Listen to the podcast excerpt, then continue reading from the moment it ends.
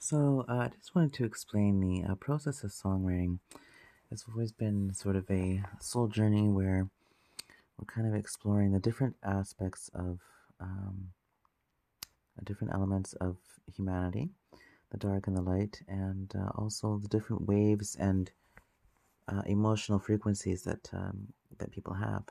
And uh, so, just as a songwriter, looking at that as an allowing the process of expression, feeling whatever the wave pattern is that the person is feeling, and just kind of listening to that, and um, and then there will be an automatic response at my uh, piano, uh, just kind of reflecting on those discussions we've had, right?